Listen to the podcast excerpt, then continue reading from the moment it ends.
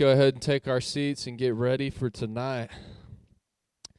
If you guys are joining us online, I, appreciate it so much. Thank you. We love you guys. I know some of y'all can't be here in person, and uh, a lot of praise report though. Our governor is lifting things up. We're about to start seeing some things opening up. May first, we're gonna get life back to normal a little bit. I know there's some churches in Lufkin starting to open, and so uh, it's gonna be awesome. I'm excited, super excited to see things getting back to normal a little bit, and I'm just thankful.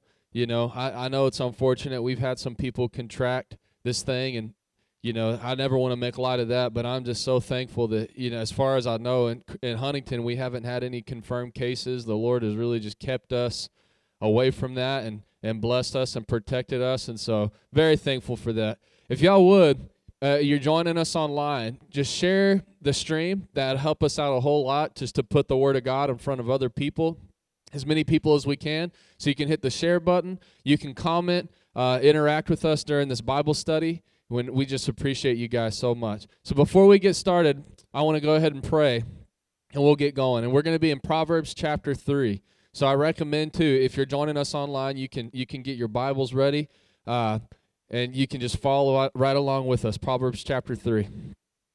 But if you guys will pray with me. Father, we just are so thankful for every blessing that you've given us, Lord. We want to enter into your into your presence with thanksgiving. We want to enter into your courts with praise. We say the Lord is good, his mercy lasts forever, his faithfulness stands the test of time. Lord, we just quote the book of Psalms and when we say that, we want to enter into your pra- into your presence and just thank you for everything that you've done for us, Lord. We love you. We thank you. Thank you for your anointing, God. Lord, I pray for any person watching and any person present. Uh, if they have a need in their life tonight, I ask that their faith, that they would just put their faith out and that you will meet the need tonight, Lord.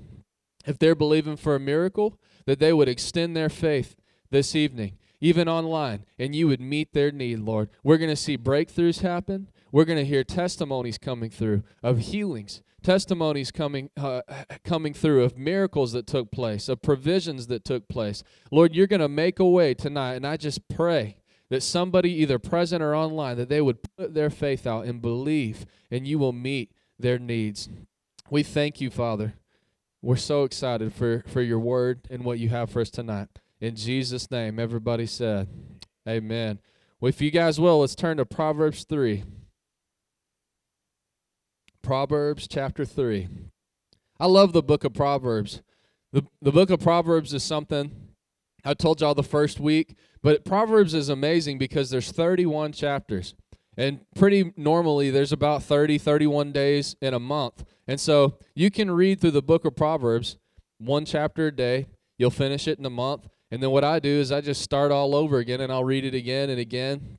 Sometimes I'll take breaks. Uh, but it's so crazy. I feel like I'll get to the end of it and I'll start it over. And it's almost just like reading it brand new again every single time. And that's how the Word of God is. You know, in actual in, in Proverbs chapter one, it actually talks about that. It talks about how the scriptures are like riddles. The scriptures are are these things that are meant for us to have to uh, decipher and and dig into in order to gain understanding. And so, I I just love this book so much. I love how practical it is, everyday life stuff, and so I'm excited to get into this. Proverbs three, chapter one. It says this. chapter in verse 1, Proverbs 3. My child, never forget the things I have taught you. Store my commands in your heart. Can you guys say heart? This is a key to blessing in your life. Is when the word of God goes from your head to your heart. I know that may sound cliche, but I want you guys to know that there is a difference between having the Word of God in your head and having the Word of God hidden in your heart. When the Word of God is hidden in your heart, everything in your life will begin to change. The, having the Word of God hidden in your heart, I'm telling you right now, is the key to the blessing of God in your life. It is the key to uh, you moving forward and seeing things just changing and taking place, is hiding the Word of God in your heart. I'm going to tell you a story about Kenneth E. Hagin. I love listening to him, but he tells the story how when he was a young man, he had a crippling disease that was on his body. So he grew up and, and he had some type of a disease that pretty much paralyzed him from his neck down as a young man. And then he also had a blood disease. He was very sick, uh, couldn't move, couldn't do anything. And then his mom had put a Bible in front of him, and he grew up old, uh, you know, an old Baptist boy. He never heard anything about healing. God had to teach him healing out of His Word. He didn't have anybody that taught him healing. God taught him healing. That's why his revelation about healing and authority was just so powerful because it didn't come from man, it came from God in His Word directly. And so he said at one point he couldn't even move. And so what his mom would do was take the Bible and put it in front of him and he would just sit there and for days just read the same page again and again and again and again. I'll make a long story short. You know, the Lord basically uh, began to show him a few things. Uh, he was reading the woman with the issue of blood, how she had came up and she touched the garment of Jesus, and the Bible says that her faith made her whole. He said, Your faith Okay, so that kind of stuck out to him. Then he read 1 Corinthians 13 sometime later, and it said, These three things shall remain faith, hope, and love, but the greatest of these is love. So the Lord took that scripture and said, Kenneth, did you, did you see what my word says? Three things will never pass away faith, hope, and love. So he said, Faith will never pass away. He had grown up learning that the gift of healing was gone he had grown up learning that people didn't carry that gift and that anointing, and so it didn't happen anymore. But the Lord said, Look, she wasn't healed by the gift of healing. It says that she was healed by faith. And then the Word of God says faith will never pass away. So if faith was, is, is what allowed that woman to be healed then, that means that it still carries the capacity for you to be healed today. And God taught him about healing as a 16 year old paralyzed. And so immediately when he received that word, he started walking out his healing, believing that he was healed. So ended up going back to school, started regaining some strength, could walk a little bit. One day, he was walking home, and this had been a month, months and months and months. He was always aching and hurting, could barely move, and he had to walk miles all the way back home to his house. And so, you know, people would come up and and he started teaching himself about faith, and they would say, you know, you look pretty sick. Do you need a ride? And then he would think to himself, he'd say, What sick people need a ride, healthy people don't need a ride. So, no, I don't need a ride, I'm good. And he would just force himself to walk home every day. And so one day he said, This old man pulled up beside him and said, Hey, kid, jump in the car. Do you need a ride? And he said, without even thinking about it, from his heart, from his spirit, he looked at him and said, I'm not sick, I am healed in Jesus' name. He said, from his heart, that revelation came out, and instantly in that moment, his aches, his pains, his disease, everything that was on him broke off of his life and he he lived his entire life and never had another symptom again for his entire life. The key is getting the word of God in your heart. Read you a couple scriptures. It says in Matthew 12, 34, Brood of vipers, how can you, being evil, speak good things? For out of the abundance of the heart, the mouth speaks. Proverbs 4:23 says, "Guard your heart above all else, for it determines the course of your life." So the Bible teaches that your life will be a product of your heart. Your words will be a product of your heart. So here's the thing. People that are struggling with sin, I want you guys to hear this. Even if it's you, if you're struggling with something, sin is not your problem. Your heart is your problem. Because sin is just a product of your heart. Sin is just the fruit in the tree is your heart is what the Bible says. From the heart life will flow. Everything in your life will be a reflection of where your heart is. So this is why the Bible says in Proverbs 3 1, it says, Store my commands, not in your head. Don't just put them where you know them, put them in your heart. That is the key for everything changing in your life, is when the Word of God goes from something that you just know to something that is deep inside of you. Y'all, I want you to know there's a difference between knowing with your mind that you're healed and knowing in your heart that you're healed. There's a difference in knowing in your mind that you're saved and knowing in your heart that you're saved. There's a difference in being able to quote, uh, you know, the scriptures about in Psalms 23 and, and talking about how the Lord is my shepherd, I shall not want. I know God provides for me, and knowing down in your spirit and your heart that God provides for you. That's the key. It changes everything. So here's the question then How do you get the Word of God in your heart? I'm going to give you three things that the Bible says. Here's three ways. If you're struggling with this, three ways that you can take the Word of God from your head and put it in your heart. Couple scriptures. Psalms 45, verse 1 says, My heart is overflowing with a good theme. I recite my composition concerning the king. My tongue is the pen of a ready writer. So the scripture says, My tongue is the pen of a ready writer. Can you guys say, My tongue? The first way to get the word of God in your heart is through your tongue, through your words. I once heard I once heard a, a powerful man of God say, Speak right words until right feelings follow. When you wake up and you may be feeling something, maybe you're experiencing a test, maybe you're experiencing a trial, maybe you're going through something, it's super easy to just start complaining and and you know you're just complaining about things and you you can't deny that I feel a certain way but there's this principle. You speak right words until feelings follow the words. Because the Bible actually teaches that your life in the book of James will follow your words. Wherever your words go that's where your life is going to follow. So if you want the word of God in your heart what do you do? Speak the word of God. Speak the word of God every situation. Get the word of God. Know it. Get it in your mind and begin to speak it and speak it and speak it until it's something that you don't have to try to do. You're like, I'm not trying to just, I know that's what I should do right now. It'll literally, you'll see this transition take place instantaneously. When something confronts you, you're like, man, I didn't even have to think about that. The Word of God just sprung forth out of my heart into this situation. I knew what the Word of God said. That's the key. Let's see the second thing. The second thing is this Matthew 6 21. For wherever your treasure is, there your heart will also be. Wherever your treasure is, there your heart will also be. I've heard a, a principle wherever you put your treasure, your heart will follow. So wherever you want your heart to be, put your treasure there, and your heart will follow. If you want your heart to be in the Word of God in the kingdom of God, this very simple principle put your treasure in the kingdom of God. What is your treasure?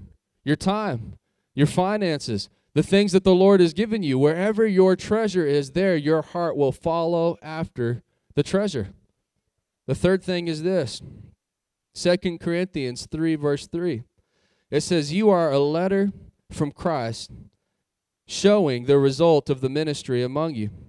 This letter is not written with pen and ink, but with the Spirit of the living God. It is carved not on the tablets of stone, but on human hearts. So the New Testament talks about how God took the law, God took the letter, and He put it on our hearts by the Holy Spirit. So here's the third key how can I get the Word of God in my heart? Receive the baptism of the Holy Spirit. I can tell you guys, when you receive the Holy Spirit in a powerful way, everything in your life changes. I remember, I mean, there's no logical way to explain this. I remember being a 16 year old kid. I knew nothing about the Bible. I had no prior experience with God, really. I didn't know about speaking in tongues. I didn't know about any of those things. But I had this encounter with God where I had this powerful encounter. I was I went up to an altar call. This man touched this kid and it was like a wave of the spirit went through the room. I fell out. I was on my back. I was having visions. I got up. I was speaking in tongues and the fire of God was on my life. I remember going home and for months you know, it's like my friends started getting saved. I went to school that year. My teacher started calling my mom saying, What is going on with your son? He just seems so different than he did last year.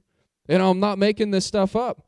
And it was instinctively, this is what the Bible teaches. Instinctively, I was following the Word of God without even really knowing the Word of God because the Word of God was written on my heart by the Spirit. It was engraved inside of me, being led by the Spirit. So, the three things if you want God's word in your heart, speak right words, speak the word of God over your life continually, continually, continually. Speak the word of God. Sow your treasure in the pe- in, in the word, I'm sorry, in the kingdom of God. And have encounters with the Holy Spirit and with the presence of God. Amen. Let's keep reading verse 2. If you do this, if you will hide the word of God in your heart, this is the promise. You will live many years and your life will be satisfying. Guys, we talk about this all the time, and I love these scripture references like Deuteronomy 28, Joshua chapter 1, Psalms chapter 1, John 10 10, Matthew chapter 15. They're all references that teach the same principle. If you follow the word of God, your life will prosper. There's so many people that hate the prosperity message, but this is what the Bible teaches. If you, it says if you hide the word of God in your heart, you will live many years and your life will be satisfying. You know, I remember a pastor confronting me, a group of pastors confronting me. And they were saying, So you believe that if people just have enough faith, you know, they'll be rich?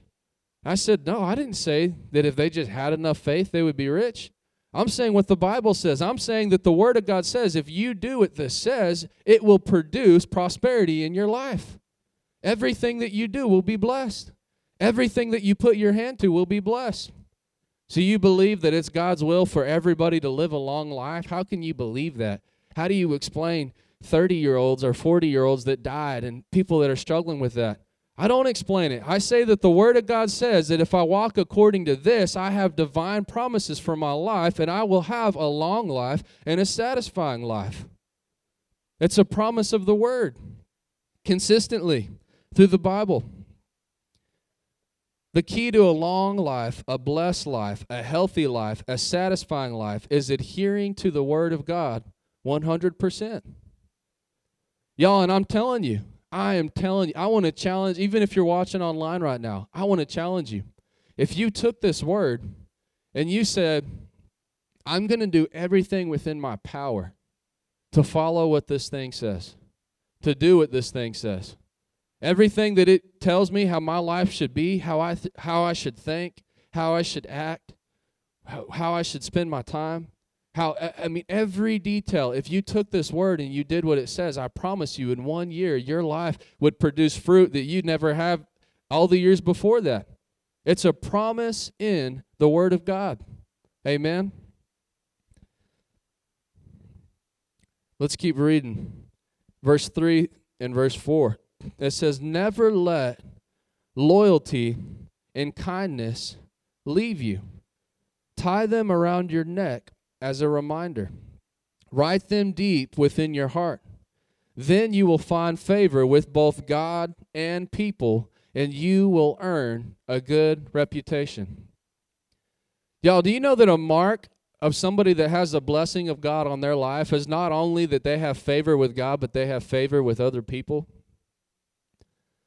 If you are living some kind of cycle in your life where it's just one conflict after another, that you're just having problems everywhere you work, everything that you do, it just never works out, that's not a sign of the blessing on your life. God wants you to have favor with God and with man. Let me read you this Luke 2:52. It says this, Jesus grew in wisdom and in stature and in favor with God and with people. I know a lot of Christians that they become so heavenly minded that they become like earthly useless. You know, I used to know a, a, a minister in a town that he was just all about you know he said that god called him. He didn't need to work. He wasn't going to support his family that, that god had called him to the ministry. And so his family just struggled and there was never doors opening up for him. But that's how you'll always know if god has called you and put his hand on something it will produce favor with god and with man. If there's nobody on this earth that is backing up what you're doing and getting behind what you're doing then it's not god that's calling you to do it I'm not telling you you have to live for man's approval. What I'm telling you, though, is a mark that something has been placed on you by God as God will send other people around you that will help push that vision forward. God will open up other doors for you in work. God will open up other doors. You know, look at Joseph. He had favor with man. Didn't matter where he was, he got sold into slavery. He had favor with man. He went from working as a slave in Potiphar's house to becoming a guy that was running Potiphar's estate, running Potiphar's private business. Favor with man. Then he got sold into a prison. What happened? It says just in a short amount of time, he went from being a prisoner to being the dude that was run, like being the warden, running the entire prison. Then all of a sudden, he had this ability to prophesy. He got thrown in Egypt. What happened next? Now he's the second hand man in Egypt, the most powerful nation on the earth at the time the blessing of God will give you favor with both God and with people. Amen. But look at this, though. It says, Never let loyalty and kindness leave you. So the King James Version actually says this mercy, truth, or love and kindness and truth. So these are actually the keys. You know, if you think, this is funny, and this is why I love Proverbs because it's so practical uh, it, it, helps us so practically in our life. If it, it gives us keys, how to have promotion in ministry, how to have promotion in your job, how to get promoted in life in general. So if you guys want to write these down, these are keys to promotion in life. I want to look at the, the things that it says loyalty, kindness, loving kindness, truth. If you walked in loyalty and in kindness, and it says, You wrote them deep within your heart, then you would find favor with God and with people, and you would earn a good reputation. Loyalty. Keys to being promoting in your life. No, there's two sides to this. One, being a person that's loyal to God. It's really simple. You know, God is not looking for the most talented people. Do you guys know this? God is not looking for the people that are, and I've always heard this statement that God does not call the equipped, he equips the called. So many people think that they could never be used by God because they're like, I don't know if I really have a gift. I don't know if I really have anything to offer. God is just looking for people that will be loyal to Him. Here's a key for God to promote you uh, in, in the calling that you have on your life into the things that He wants to bring you into is number one, just being loyal to God. What does it mean to be loyal to God? Not being loyal to the world. Can God trust you with things? I'm going to ask that question even if you're watching online. Can God trust you with things? Can God trust you with the job that He's given you? Can God trust you with the wife or the husband that He's given you? Can God trust you with the family that He's given you, the house that He's given you? Can God trust you? Are you loyal to God with the finances that He's given you? Loyalty. But I love this. So, so the key to being promoted by God is loyalty to God. But then it says both God and man. So, vice versa. The key to being promoted by man is loyalty. Can I tell you guys, and, and I can speak, I mean, from a person that has hired other people and, and been on both sides. I've worked for people, I've hired people, I've been on both sides of that fence. One of the most attractive things when you're looking for somebody to, to promote is, the, is, is a loyal person. I all day long would take somebody that's less talented, that's less gifted, that's le- that has less ability, but is absolutely loyal to the vision, loyal to us. It's trustworthy, trustworthy to the call. You know, if you become that person, I'm telling you that people will notice that, and it will it, you know, you'll gain favor with man. Jobs will open up, opportunities will open up, promotions will open up. If you're wondering at your job, how can I get promoted? Just be loyal. Be loyal to the people you work for. Be loyal to your bosses. Don't t- look at this. Don't talk about your bosses behind their back.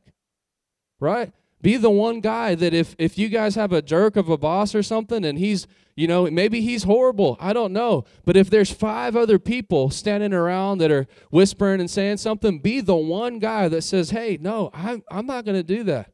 I'm going to I'm going to honor this person." Why? Maybe they don't deserve honor, but because I honor God and God tells me to honor authority.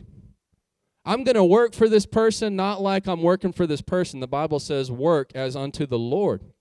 as if God is my boss. I'm going to honor this person like Jesus Christ himself is my boss. That's what it means to be loyal to somebody.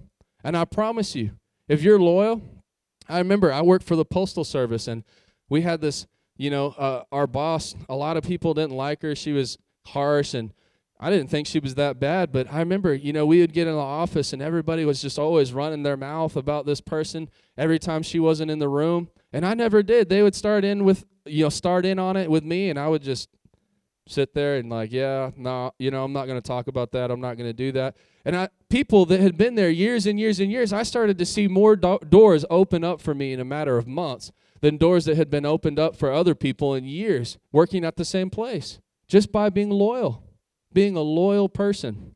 Amen. Be willing. Can y'all say willing? Be willing. You know, that's another thing. You may not know, and this is just a work a work skill, you know, that, that is really attractive to somebody that's looking to give more responsibility in life. Be willing to do things. Don't ever have not my job mentality about anything in life. Just be willing.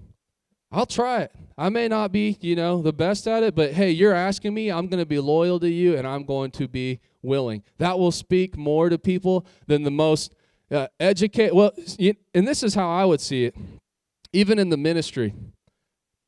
If as the church grows and we do all this stuff, and 10 years from now, if somebody came to me and they're like, Yeah, Pastor, you know, I have my PhD from Oral Roberts and I have all this background and all this education and I can speak Greek and Latin and yada, yada, yada. I would take somebody that had no education that never went to Bible college, that didn't really know a whole lot about the Bible, but was loyal and was willing and was humble and, and it was willing to learn, was willing to grow, I would take somebody like that over this other person every single day. I'm telling y'all, this is a key. This is what the book of Proverbs says. Never let loyalty leave you. Tie it around your neck, and you will find favor with both God and people, and you will earn a good reputation. Amen. Be trustworthy. The other one was trustworthy, truthful. Be trustworthy. If you want to learn how to, uh, and this is similar to loyalty, if you want to learn how to gain favor with God and with man, both things are attractive. Being somebody God can trust will gain you more. You know, Jesus actually said, Those who are faithful with the little, even more will be given to them. Amen. So, how do you get more from God? You be trustworthy with what He gives you, with the little that He gives you. Y'all, and I know this is so practical, but I want you to think about something that maybe you, you want in your life. Is it a house? Is it a car? Whatever that thing is. The key to getting that from God is not just, oh man, I'm just waiting. And if I could just get a nicer car, then I'd be happy. If I had a nicer house, and I'd be happy. The actual key to gaining favor with God for those opportunities to open up and Him give those things to you is just being trustworthy with the things that He has given you. If He's given you a car, don't go look at my car right now. This is principle. If He's given you a car, you know, it may not be the nicest car in the world, but take care of that car. Clean it. Show God that you're thankful for it. If He's given you a house, show God through your actions, through prayer, saying, Lord, thank you for the house that you've given me. Thank you for the car that you've given me. Thank you for what you've given me. Even though it may seem like little right now, I am showing you that I honor what you've given me. I'm thankful for what you've given me, and I'm going to be trustworthy and steward what you have given me. And the Bible says, even more will be given to you. Amen. Another thing, trustworthy, how to gain Uh, a favor with man. Being somebody that somebody else can trust. Y'all, and this is a big thing. You know, the Bible does not condone gossiping about people. Be somebody that if somebody comes to you in confidence, that you know how to be trustworthy.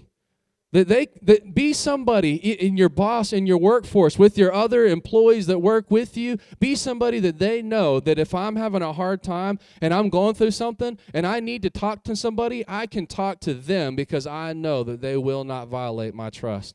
I can rely on them. I can confide in them. I promise you being a person like that will be somebody, you know, your boss begins to see that that will gain you favor with man, the Bible says. Being somebody that's trustworthy. You can trust. Y'all, and this is another thing too. Another thing about being somebody that that your boss or somebody above you can trust. Do a good job. Don't do the bare minimum. I can think, you know, there's a lot, y'all may not think this, but even like with the church, there's a lot day to day, week to week that goes on behind the scenes to make everything that we do possible. It and I can I, I've seen this as a pastor. You know, when you go out of town, you want to be able to have peace of mind. Like, hey, I know everything's getting taken care of. Think about your workforce and your boss, the same thing. Be something, be somebody that they could step away and have absolute confidence. I know I've left, you know, Blake in charge. I've left this person in charge, and I trust that they are going to take care of things and handle things properly. But nobody will ever have that confidence in you if you're always just doing the bare minimum. If you're always just, oh, here's my job. I'm not doing anything less. I'm not doing anything more. That's what I'm doing.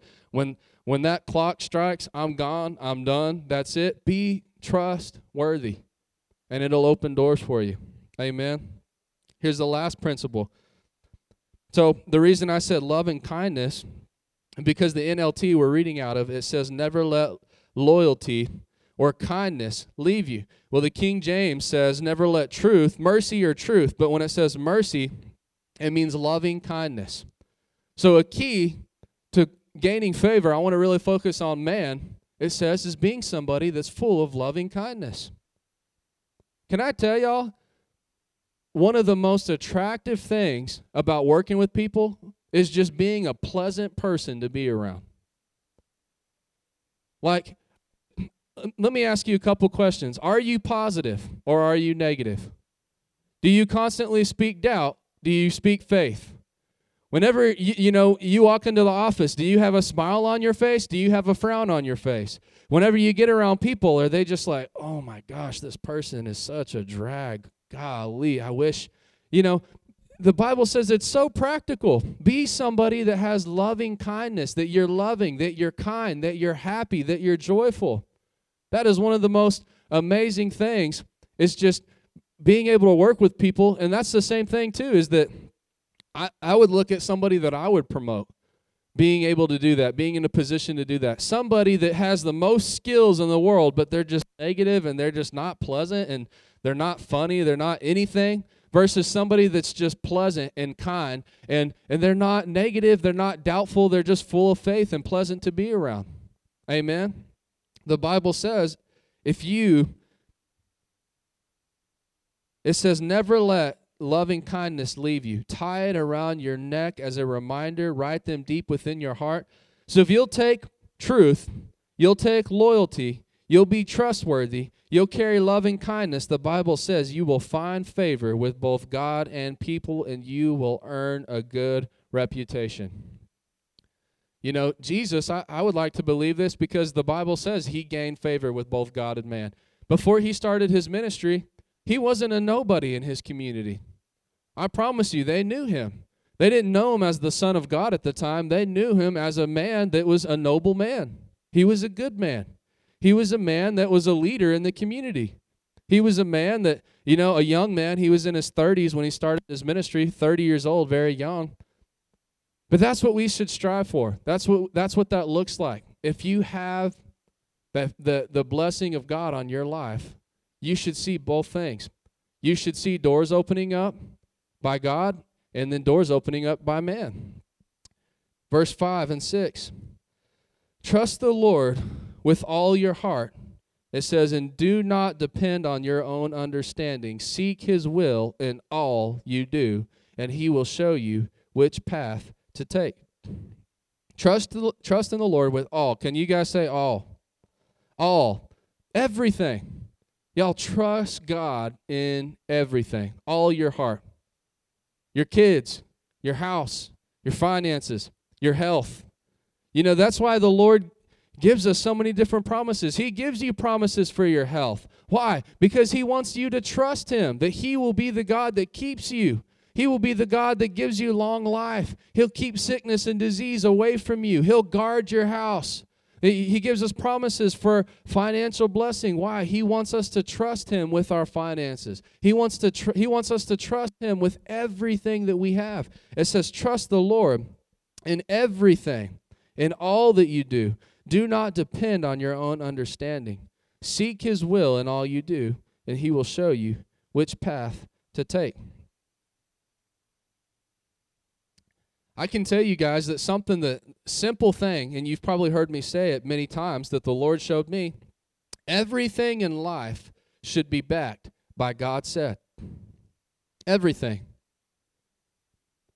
You know, the, the common thing that we do is we don't really seek God, we don't really run to God unless we have a problem. But that's not the way it's supposed to it's, it's supposed to be at all. The Bible actually says that we should be seeking God before we ever do anything. And so basically what I mean back by God said, if somebody approached you right now and said, "Hey, where do you work?" and you're like, "Oh, I work down at, you know, Brookshire Brothers, I work down at Oilfield, whatever you do." And they said, "That's great. Why do you work there?" You shouldn't say, well, you know, that's what my dad did, and that's what my granddaddy did, and that's what we've always done. Your answer should be because God told me to. Why do you work there? Because God told me to. God told you to. That seems really weird. That's what the Bible says. Seek him and seek his will in all. What does all mean? It means every single thing. God's will is for us to seek his will in every single aspect of what we do. Y'all, I would like if I invested in the stock market and I invested in a certain stock, and then people say, John, why did you invest in that one? Because God told me to. Hey, wh- wh- why do you live in that neighborhood? You live on, you know, Pecan Street at, at 309 Pecan Street. Why do you live there? Because the Lord told me to live there. Why do you go to church at New Beginnings Church? Well, you know, I like you know, maybe I like the the children's church or the youth. I, that Tanner, he's a funny guy. That should not be your, those are good things, but that should not be your answer. The answer should be because the Lord told me to. Can I tell you how much life will change and how that will help you so much when you go through a storm and, and you're not feeling it?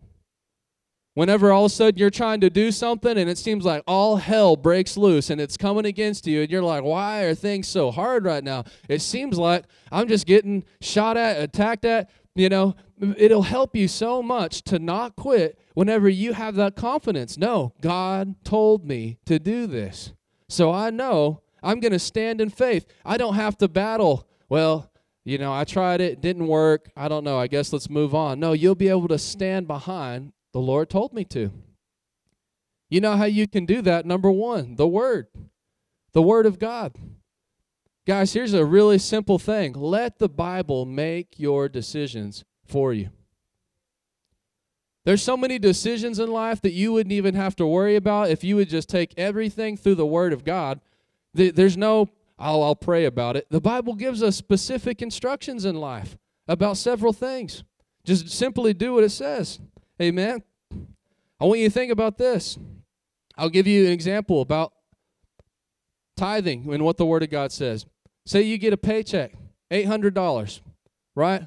Well, you're like, man, I got a check, an $800 check. I want, I want a TV, but this TV it costs $725. So I don't know, should I do that? Should I not do that? That's not something you would even have to pray about if you just went to the Word of God of what it says. The Word of God says several things. In Malachi 3, it says, Bring your tithe and offering to the storehouse. So if I looked at my check and I looked at what tithes would be for my check and I realized, wait, I can't afford that TV if I honor God and what He said in His Word, then I don't even have to think or pray about it. I already know through the Word of God, I know the decision I'm supposed to make. The, the Bible also says in Proverbs, we're going to get to it, says a fool spends everything that he gets. Well, I got $800. I'm going to spend 799.9 of it on something. No, the, I don't have to even think about that decision. The Bible says you let the Word of God make your decisions. Amen. Y'all, and I want to challenge you. We're going to look at the next couple verses, but I just want to challenge you. Begin to live like that. Begin to take the Word of God and say, I'm going to do what the Word says, no matter what. Because I can tell you, the, the Bible tells us to do some crazy things sometimes that don't make sense. But it says, lean not on your own understanding. Lean not on your own understanding. Seek His will. He'll show you which path to take. And, and so basically, that's just saying this. There's several things in the Word of God that it tells us to do, how we're supposed to live. One of the biggest is financial things about tithing, about giving. You know that that's one of the, the things that, that the world looks at the church and thinks that we're crazy for, is that we give 10% of our income away. They're like, that is just so nuts. You, you know, I can't believe that, that you guys would do that. That's so nuts. And people think like that. People will kind of think, I can't afford to do something like that. That doesn't make any sense. How is, how is it going to work if I do that? That's where the Bible says, trust in the Lord and lean not on your own understanding. The human way of thinking, it won't make sense. It says, in that moment where it doesn't make sense, you take the word of God and you step out in faith and say, what the word says supersedes what I think. And I'm going to do what the word says. Amen. Verse 7 and 8. Don't be impressed with your own wisdom. Instead, fear the Lord and turn away from evil. Then you will have healing for your body and strength for your bones. Don't be impressed with your own wisdom. Instead, fear the Lord and turn away from evil. If you guys have been coming to this, this is something that we've looked at, but this is all throughout Scripture. Fearing God is turning away from evil. Several times in the Bible, it talks about the fear of God. It, it, it causes us to get rid of sin in our lives. Let me ask you why. What, what about the fear of God would cause somebody to get rid of sin in their life? Because we realize that the Bible says there's a consequence for that sin. We realize that there's a consequence that you can't we can't just live a life of sin apart from God, how we want to live, what we want to do, apart from God's ways without experiencing that consequence. It says the wages of sin is death. And so a fear of God is understanding. It's a healthy understanding that I do not want those consequences, and these are the consequences, and so I am going to walk in the fear of those consequences. And what it will it do? It will cause you to honor God and to live in covenant with Jesus. Amen.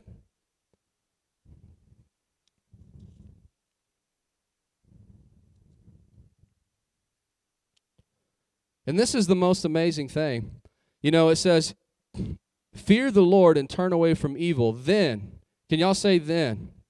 You will have healing for your whole body and strength for your bones. And strength for your bones. Y'all, and this is something, again, that is all throughout the scriptures. When it talks about fearing God and turning away from evil, that's just a picture of repentance. That's just a picture of somebody that has repented of sin, turned away from that, says, I'm going to walk in covenant with Jesus. I'm going to walk in opposition to those things. And the Bible promises you will have healing for your body and strength for your bones when you enter into covenant. Can I tell you guys this as well? Not everybody that is sick is sick because you sinned. But everybody that continues to live in sin will eventually battle sickness and disease.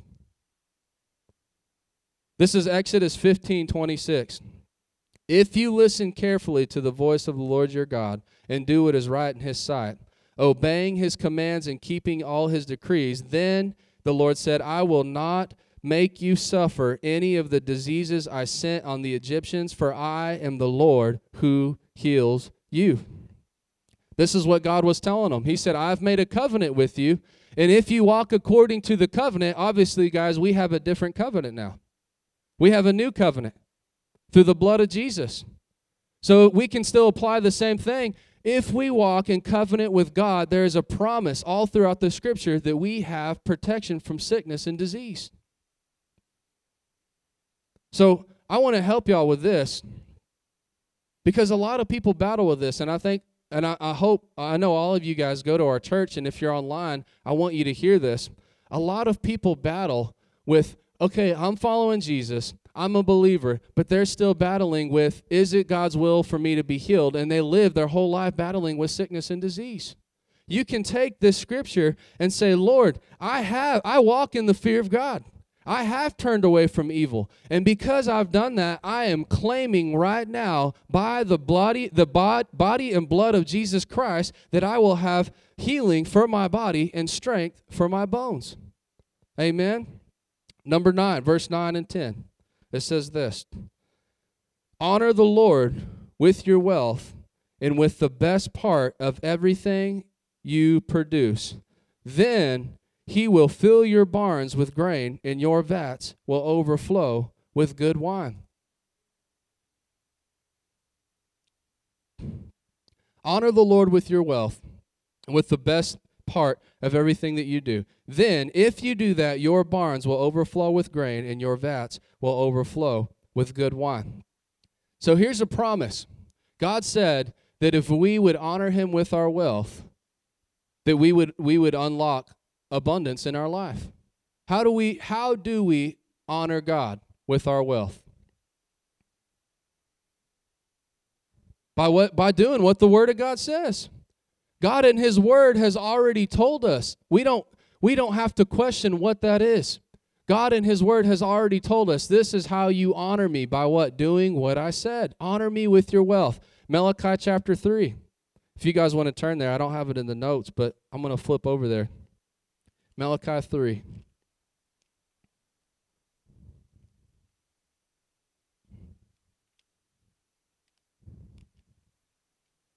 It's the last book of the Old Testament, right before Matthew.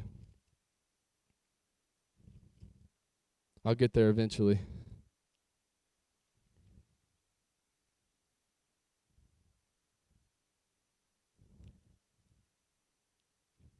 There we go. Malachi chapter 3. Look at this. Verse 8. He said, Should people cheat God? And yet you have cheated me. But you ask, What do you mean? When did we ever cheat you? He says, You have cheated me of the tithes and offerings due to me. You are under a curse, for your whole nation has been cheating me. Let me just start by saying this, guys. When you're a Christian, you walk in a covenant with God. That means that God has established certain things, and this is one of those things. God has made a covenant, and in that covenant, we have promises for our healing. In that covenant, we have promises for our salvation. But in that covenant, we have promises also for our financial provision on this earth. And this is what he said You have cheated me. This is something that changed my life forever. Whenever I began to realize this, my whole life, you know, I thought when I tithed, I believed that it, it was me giving to God. Well, whenever God showed me this, everything changed. That it's actually not me giving anything to God, that already belongs to God. The Bible says in Malachi 3, he says, You have cheated me. They said, What do you mean we cheated you? He says, You have robbed me of the tithes and the offerings. How can you rob God of something that, that is yours to give? If the tithe was mine, to decide whether I gave it or whether I didn't or what I did with it, what I didn't do with it, how would it be cheating God if I didn't give it to him? It's God that this is the thing that you have to understand. And this will this will change everything for you. When you start believing that that 10%, where does that come from? Before the law, Abraham tithed. That God gave him victory. He had all these spoils from, from war that came in. He says he took a tenth and he gave it to the high priest. Abraham's grandson, Jacob, made a covenant with God. where he said, I believe the Lord is going to provide for my needs. And as God provides my needs, what I'm going to do to ensure that, it, that this continual provision continues to happen, I'm going to take a tenth of everything that he gives me and show God two things. Number one, that thank you, Lord. I'm, I'm acknowledging everything that I have comes from you. Lord, you, you think about their crops. You know, they would believe God. Lord, I'm believing that pests aren't going to come upon my, my crops this year. I'm believing that I'm going to go out and plant and that the sun's not going to burn them up. I'm going to go out and plant and that people aren't going to steal in and harvest them, that you are going to protect, you are going to increase, you are going to make sure that that provision comes to me. And by this covenant that I'm making with you, what I'm going to do is take a tenth of that harvest and give it to you to say thank you. To say, Lord, I acknowledge that what I harvested wasn't just a matter of my work, it was a matter of your supernatural provision and protection over my life. That's what the tithe is. When we don't do that, the Bible says we're, che- we're cheating God. I don't know about you guys. If there was one person to not steal from, God is probably the person you don't want to steal from. And for me, you, you guys may not see it this way, but for me, I fear that. You know, if somebody walks up and hands me a $20 bill and says, Here you go, John, put this in the tithes, there's not anything inside of me that says, You know what? No, I think John's going to put this one in his pocket. And there's no way. That's God's. That is God's. You don't steal from, and I have a fear of God. I say, Lord, I don't want to go to hell. I heard a story one time. Uh, about a man in Africa at Bishop David Oyedepo's church. That this man had this vision where he went to hell. And he said the first person that he encountered was a preacher. And he was in this cage. And the preacher was shouting on the banging on this cage saying, Lord, it was just a little bit of money. I'll give it back. I'll give it back. I, I heard that and I said, man, I you know, that's God's. I'm not touching that. That is God's. And when you start thinking like this, it won't even be a question. Well, you know, what we'll do is I'll get my paycheck. And, and here's another principle that we could look at. But this is how a lot of people think. I'll get my paycheck and I, I got this and I got this and I got this. And if, if I have enough, then I'll give something. If I don't have enough, you know, oh, unfortunate, maybe next time. When you start thinking that this is God's, you start believing like this, y'all. Is it optional for John to pay his water bill?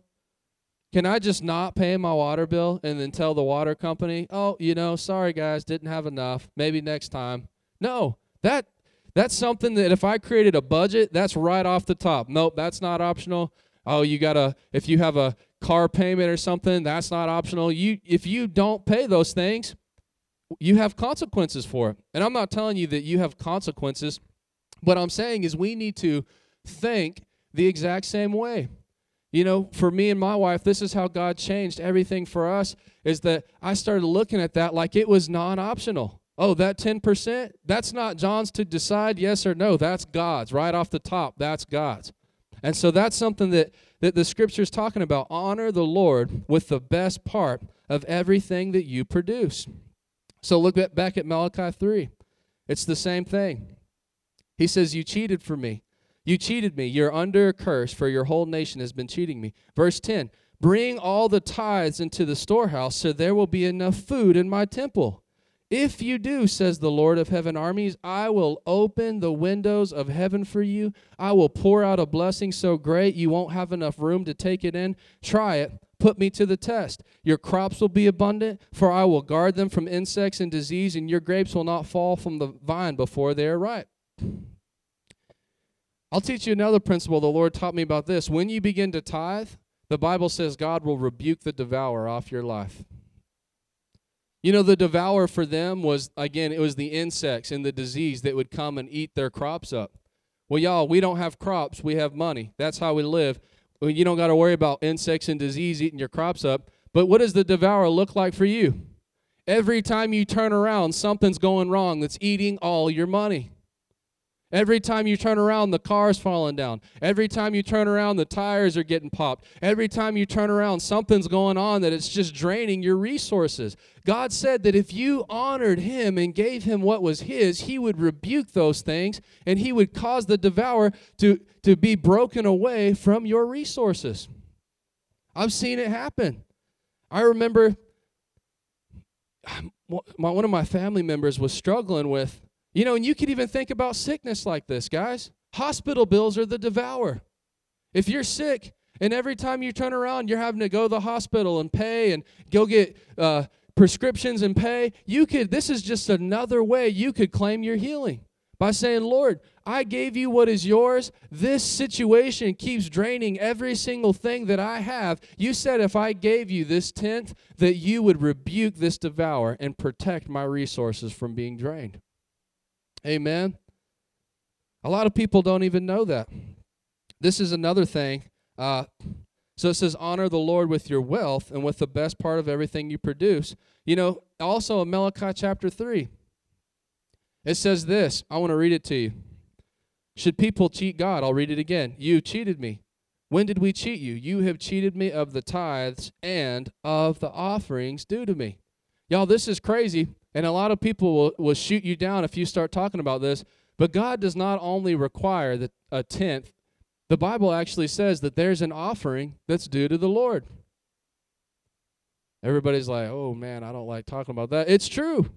I mean, I'm telling you guys, I did not grow up thinking this up until about a year and a half ago, two years ago. I didn't practice this really. I didn't have the revelation of this, but I have seen God supernaturally honor this in my life. And everything that I'm telling you is 100% true.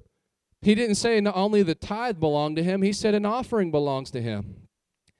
And then again, there's this promise, just like we read it in uh, Proverbs 9:10. Honor the Lord with your wealth and with the best part of everything you produce. Then, can y'all say then? He will fill your barns with grain and your vats will overflow with good wine. Y'all, life with God is is so is not rocket science. It's simply doing the the things that God has specifically told us to do and believing for the specific results that he promised when we did those things. So a tithe is 10% and offering is anything that's above. Can y'all say above 10%? If you actually read in Malachi, I, I encourage you guys, this is just something the Lord's putting on my spirit right now. Uh, we don't have to dive all into it. But y'all, I want you to hear this. God does not accept every offering. I didn't know this, but in the book of Malachi, it talked about how, you know, they sacrificed animals. And so what they would do is they wouldn't take their best, they wouldn't take what the Lord required. They would find their goats that were like half retarded and, and crippled, and they would sacrifice those to the Lord. They're like, Lord, I'm not going to sacrifice my best. I'm going to sacrifice whatever I have left over, that's what I'm going to give to you. God didn't say, well, you know, your heart, it's what counts. It's not the gift that counts, it's the fact that you gave that counts. That's not what he said. He actually said, Get these detestable things out of my sight. I wish you would shut the temple door and lock it so I don't even have to look at this. I grew up in a culture.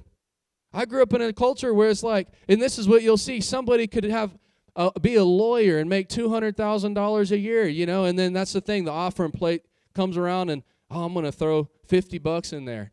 That's like a, a fraction of a fraction of what God has given them. And people think, well, I'm giving to the Lord. You know, how many you know He's going to bless it? That's not what the Bible says. Not every little thing that we do is acceptable to God. It says the best part. Can y'all say the best? Honor the Lord with your wealth and with the best part of everything you produce. The best part. And that's and that's being faithful. Uh, I'll get into that a little bit more. So I'm talking about offerings. This is kind of interesting because a lot of people don't actually know. But in this verse, Proverbs 3 9 through 10, it actually tells us uh, one of the types of offerings we can give God. I won't go into it for the sake of time, but there's like seven different offerings in the Bible you can give to the poor. That's not a tithe. You, you know, I used to think like that too. People would think, Well, I saw somebody that was in need. I gave them a little bit of money. That's actually not a tithe. That would be considered an offering, giving to the poor. If it's above what you've already given that belongs to God. You know, I used to think the same thing. There's given to the poor as a type of offering. There's sacrificial offering. There's there's there's different kinds of things, but this is one called first fruits. And so if you read in the King James, it says, Honor the Lord with your wealth and, and with the first fruits, the best part, the first fruit of everything you produce. The first fruit actually means so what they would do is they would have a harvest and the in the first harvest of the year they would take that harvest and they would give it to the Lord as as a sign saying Lord I am believing for increase I'm believing that the rest of this year I'm believing that the rest of what you've given me is going to be blessed is going to multiply and so what this looks like for us a first fruit type of offering is say you know you're working at your job and they say hey, we're going to give you 75 cents an hour as an, as an increase. 75 cents an hour, you're going to get a pay increase. What you would do biblically to honor this, the first fruits, is when you got your first check that had that extra 75 cents, you wouldn't you wouldn't give the whole thing away. You would give what that increase was one time, the first time, and say, Lord, I am acknowledging that you gave me this blessing, that you opened this door, and I'm sowing this in faith that this is just the first of much, much, much more to come. Amen. Amen. So I want you guys to even think about this. We're talking about all these things. And I know that a lot of people have the mindset, I can't I can't imagine doing that. How would we ever make it if we did that? It doesn't make sense financially for my family to do that. We'll look back at what we read in verse 5 and 6. Trust in the Lord with all your heart. Do not depend on your own understanding. Seek his will in all you do, and he will show you which path to, take to take. So that's one of those moments where you go back to the word, and the Bible says when you're in a conflict between this is what my flesh wants to do and this is what makes sense, but this is what the word of God says to do, the blessing on your life comes when you get to that crossroad and you choose to step out in faith and do what the word of God says to do. Amen? Let's look at verse 11 and 12. Let's keep going here. My child, don't reject the Lord's discipline, and don't be upset when he corrects you. For the Lord corrects those he loves, just as a father corrects a child in whom he delights. I really hope none of you here think this way, but a lot of people believe it's not people it's not the problem that people believe God corrects us, it's how they believe God corrects us. You know that there's so many people that I know right now, pastors that I know right now that are struggling with a sickness, with a disease that has crippled them, that has crippled their life, and they believe that the Lord has placed this thing on them to discipline them and teach them how to trust in Him more. They say, The Lord has put this on me. I know. God spoke to me. He told me that He put this on me so that I wouldn't, I, I would learn to have my faith in Him even when I didn't understand. People think like that. You know, I've heard pastors console other people that, you know, they lost a child. They had an infant. They had a toddler that they lost that died. And they would, you know, somebody would come to them, a minister would come and say, you know, this is just the Lord chastise, you know, uh, helping you, pruning you. This is going to be a moment in your life that just helps you so much that you grow so much in your faith from this moment. That's crazy, guys. The Lord disciplines you, but He does not discipline you in that way. That is, uh, don't ever let anybody tell you that. I don't care if you hear a voice speaking, I'm telling you. If you're listening for a voice, Satan will speak. He'll tell you whatever to deceive you, to steal, to kill, to destroy everything that he can in your life. That is not how God corrects you. Let me show you. I'll prove it to you. 2 Timothy 3:16 says all scripture, can y'all say scripture is inspired by God and is useful to teach us what is truth, to make us realize what is wrong in our lives. It corrects us when we are wrong, and it teaches us to do what is right. God does not use sickness and disease to teach you a lesson. God uses His Word to teach you a lesson. God does not use a car accident where you lose your car and you go into all this money and everything's destroyed in your life because, oh man, you sinned, you messed up, and He's really wanting to prune you and teach you a life lesson. God does not do those things. The Bible says that He uses His word to correct us. I'll show you again Proverbs 9, verse 9. We'll end up getting to this down the road. It says, Instruct the wise, and they will be even wiser. Teach the righteous, and they will learn even more.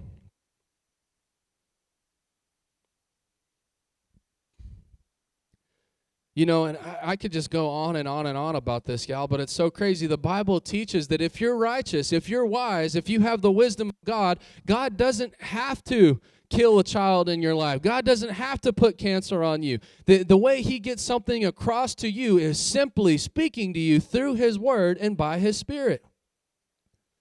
If I ever got to a point where it seemed like bad things were happening again and again and again, for one, I know the word of God and I'd stand in faith and I'd never accept that and think that was from God. But if for some reason I did think it was from God, I wouldn't think it was because I was doing the right thing. I would be thinking, man, I don't know, you know, maybe maybe I'm doing something that's allowing this in my life. But that's not how God corrects us whatsoever. And I want you guys to hear that. God uses his word to correct us. The Bible actually says fools. The way you correct a fool is by lashes on their back, by whipping them, by physical pain and harm is how fools are corrected. But the book of Proverbs teaches, which we'll see again and again and again, that the righteous and the wise are instructed by teaching, by, by the word. 13 through 18. Let's keep reading this. You know what? Before I do that, I have a, I have a thought as well. And I want you guys to hear this. Two things that will help you if anybody ever comes against you with that argument. Number one, name one place where somebody came to Jesus to be healed. And Jesus looked at them and said, Actually, I can't heal you because God has put this sickness on you. And if I healed you, that would be me overstepping the Father's will because it's His will for you to have this sickness. One place that He ever did that. It says, All that were sick all that were oppressed by the devil, he healed all of them. Y'all, there's so many people that really believe that God puts these things on people. Let me ask you this question. Think about this. If God put something on you, if, if you believe that God gave you a sickness, wouldn't it be wrong to take ibuprofen for it? Wouldn't it be wrong to go to the doctor and try and get medicine that would treat you for it? If God put cancer on somebody and it was God's will for me to have this because he was trying to teach me something, wouldn't it be wrong for me to go to the doctor and try to see receive help from the world? No, if God wants me to have it, then I need to have it and I need to bear it. I'm telling you though, that's how crazy that that line of thinking is. That's absolutely absurd. Cuz people that people will tell you I've seen it people will tell you that are battling with some horrible sickness in their life and they to justify it because they can't explain it they'll say god put it on me. God gave it to me. The lord's wanting to grow me through this time. Okay then why are you going to the doctor to receive treatment from it? If god put something on you here's the other thing. If god put something on you no man can take it away from you. If god put something on you the only person that can take it away is god so even if you want to run that rabbit trail, you're going to have to come back to a place of having to believe God for your healing, anyways, to be healed. It just doesn't even make sense. Verse 13 through 18. We're going to wrap it up real quick here. 13 through 18, it says, Joyful is the person who finds wisdom, one who gains understanding. For wisdom is far more profitable than silver, her wages are better than gold. Wisdom is more precious than rubies. Nothing you desire can compare to her. So it says, Wisdom is more profitable than silver. It's better than gold, more precious than rubies. Nothing can compare to it. And she offers you long life in her right hand, and riches and honor in her left. She will guide you down delightful paths. All her ways are satisfying. Wisdom is a tree of life who embrace her. Happy are those who hold to her tightly. Y'all, if you have Jesus in your life, can I just tell you, somebody that really has Jesus is going to be happy. It is impossible to have a revelation of the covenant that we have with God and to not be happy. There is no way. If if you walk around and you're like, man, I just struggle with depression. I just struggle with not being happy. The thing is, you just need a revelation of the covenant that we have with God because when you obtain that wisdom, that revelation, that understanding, it will produce joy in your life. Why? Why will it produce joy? Well, what, what does the Bible say? Jesus said, Do not worry. I, I'm pretty happy if I have nothing to worry about. If I get to live a life where I don't have to worry about my finances anymore, I don't have to worry about all these things falling apart in my life anymore. The Bible says, like in Psalms 23, and we're actually going to get to this as well, about how we can sleep. No terror will come upon us in the night. No su- sudden disaster will not come upon me. It's pretty it makes me pretty happy to just live a stress-free life, a peaceful life, a life where I don't have to strive, a life where I don't have to worry how things are going to work out. I don't have to make things happen that God is my provider, God is my sustainer. God has g- given me everything that I have. It makes you happy in life. Joy is is the best man I can tell you guys Sadness and depression will kill somebody faster than cancer will kill somebody. Being a depressed person will bring so much more sickness and disease upon your body. Your heart will give out. Your organs will start shutting down. Everything inside of you. And we're going to read this in Scripture, but the worst thing you can ever have is a crushed spirit. Being down, being depressed, being unhappy. That will kill you faster than anything else in life. Amen. I want to read you this real quick Matthew 13, 44 through 45. Because it says this wisdom is more profitable than silver, her wages are better than gold, more precious than rubies. Nothing you can desire can compare to her. Matthew 13, 44 through 45. The kingdom of heaven is like a treasure that a man discovers in a hidden field. In his excitement, he hid it again and sold everything he owned to get enough money to buy the field back to buy the field. Again, the kingdom of heaven is like a merchant on the lookout for choice pearls, and you have the same story. So the Bible says the kingdom of heaven is like a man who's walking through a field. I want you to see this. He comes upon this treasure that's laying in the field. He says that he covers it up and he goes and he sells his business, he sells his house, he sells his car, he sells everything that he has to gain enough money to go buy the field so that he can have the treasure. Why would he have done that? Because the treasure that was in the field was more valuable than his house, than his car, than anything that he owned. He said, This is my net worth. This is what all my assets add up to. This treasure alone is quadruple that amount. So if I just sold these little things that I have and traded it and bought this field, I would gain a treasure that is greater than what I currently possess. So many people struggle even with Christianity because they have the wrong mindset. They think that we're just get, it's all about how much we're losing, how much we're giving up.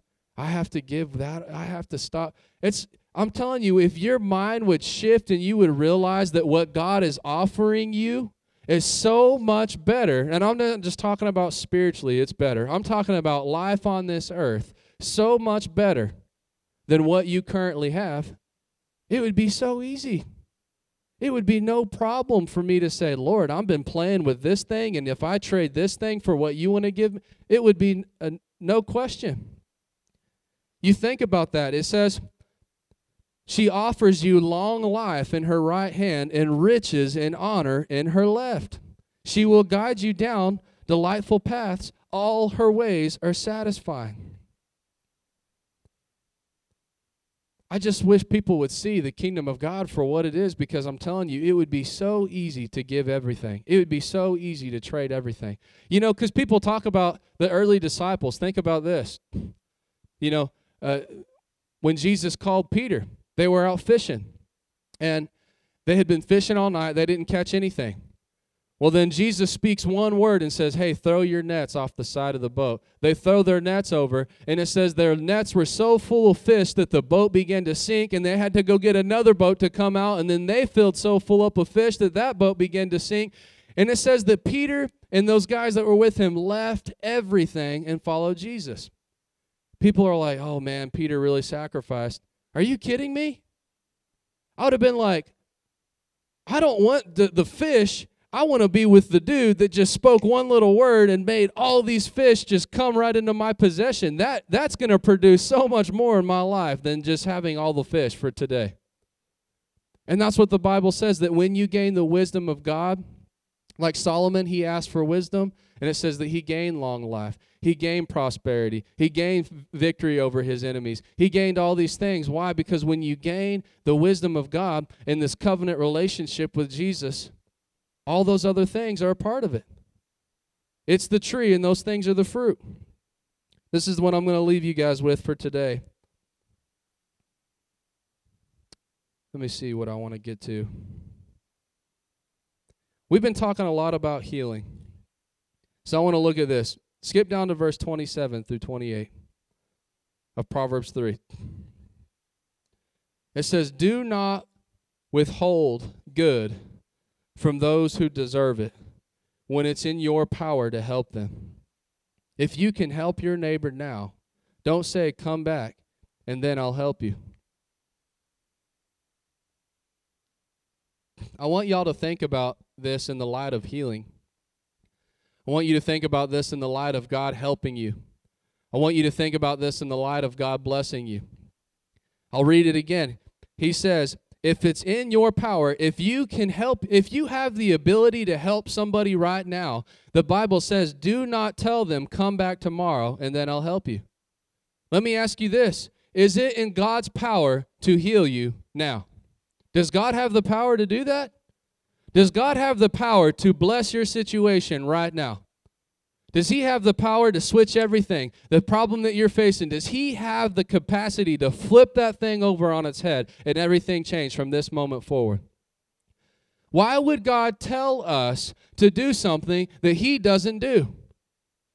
Why would God tell us to be people that if it's in your power, if you have the money to help, help a person. If you have the power to help, help somebody. Why would he tell us that and then turn around and say, "Yeah, but I'm the God that, well, how many y'all know healing doesn't come all at once?" I'm just waiting on my healing. I'm just waiting. God's just giving me a little bit at a time. God's just giving me one little step at a time. That is not what the scripture says. God is not a hypocrite and he's not a liar. It is in his power to do exceedingly above and beyond anything that we could ask, think, or imagine right now and today. And he will do it. It's not the fact that God doesn't want to do it, it's our unbelief that holds us back from receiving those things from the Lord. Amen. I want to pray with you guys.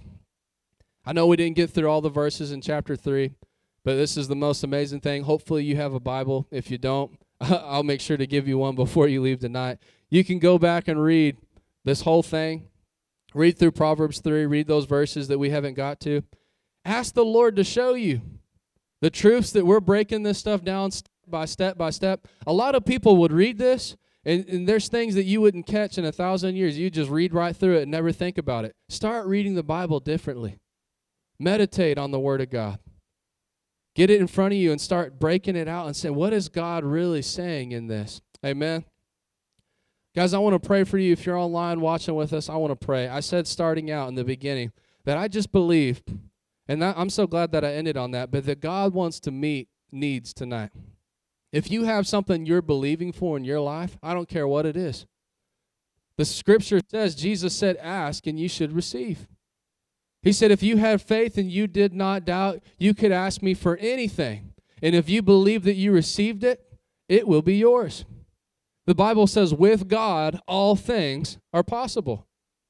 I don't know, I don't know if it's a financial thing. I don't know if it's a, a, a house, a car, a, a, health problem, a family member, a situation that you're in. I want you right now to believe that God is going to shift something. When we pray, I don't want you to leave this prayer thinking, oh man, well, you know, you guys pray for me. Yeah, we prayed, but keep me in your prayer. I don't want you to think like that. I want you to believe the Bible says pray and ask using the name of Jesus that you leave this room saying, nope, it's done. That miracle that I need is done. I'm not going to say, well, you keep praying for me and hopefully we'll get there. Hopefully it'll come into manifestation. It is done. If it's financial, if it's healing, physical, family member, whatever it is, God meet that need right now. I want you to just think about that thing. I want you to put that before the Lord with your faith right now. Thank you, Lord. Thank you, Father. Right now, if you're online, I want you to put that thing in front of you with your faith.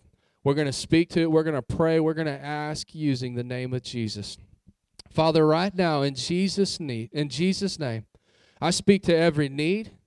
I speak to every person that's struggling with sickness in their body, and I say, Be healed in Jesus' name right now.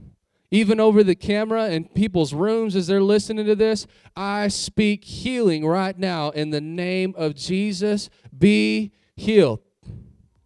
If somebody's believing for, for a miracle right now, They've come into a hard time with their job. They've come into a hard time with all this coronavirus and they're needing something to switch. They have bills to pay. They have debts that, that, that they have. I speak to those debts right now and I curse them in the name of Jesus. I curse them at the root, just like Jesus spoke to the fig tree. I command them to be paid off in full right now in Jesus' name. I command provisions to come in right now in Jesus' name family members that are lost, I speak out right now and release a word and I call them forth in Jesus' name. Thank you, Father. Right where you're at, I want you to just begin to say, Thank you, Lord. Believe that you've received it right now. Thank you, Lord. Thank you, Father, for every need that was just met. Hallelujah, Lord. We give you all the praise, all the honor, all the glory. We believe it is done from this moment forward in Jesus' name. Everybody said, Amen, guys.